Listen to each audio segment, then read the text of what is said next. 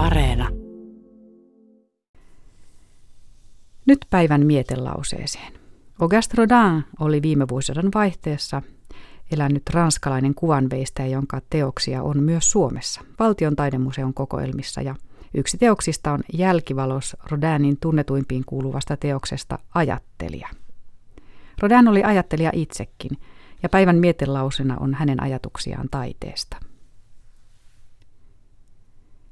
Meidän aikakautemme kuuluu insinööreille ja tehtailijoille, mutta ei taiteilijoille. Uuden aikainen elämä suuntautuu kokonaan hyötyyn. Koitetaan parantaa elämää aineellisessa suhteessa. Tiede tekee päivittäin keksintöjä elatuksen, vaatetuksen ja kulkuneuvojen alalla.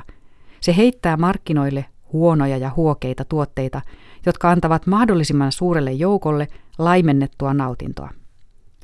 Kuitenkin meidän on kiittäminen sitä, myös todellisista parannuksista, jotka kykenevät tyydyttämään kaikkia meidän tarpeitamme.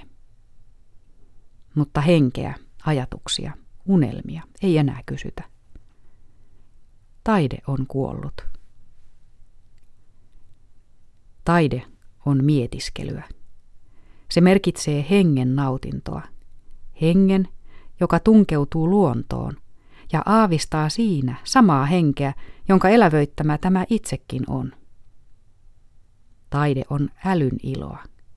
Älyn, joka katsoo näkevin silmin maailmankaikkeuteen ja luo sen siten uudestaan, että valaisee sitä tajunnalla. Taide on ihmisen ylevin tehtävä, koska se on harjoitusta ajatukselle, joka koettaa ymmärtää maailmaa ja tehdä sen ymmärrettäväksi. Päivän mietelause oli kuvanviestejä Auguste Rodinin käsialaa. Kello lyö 12.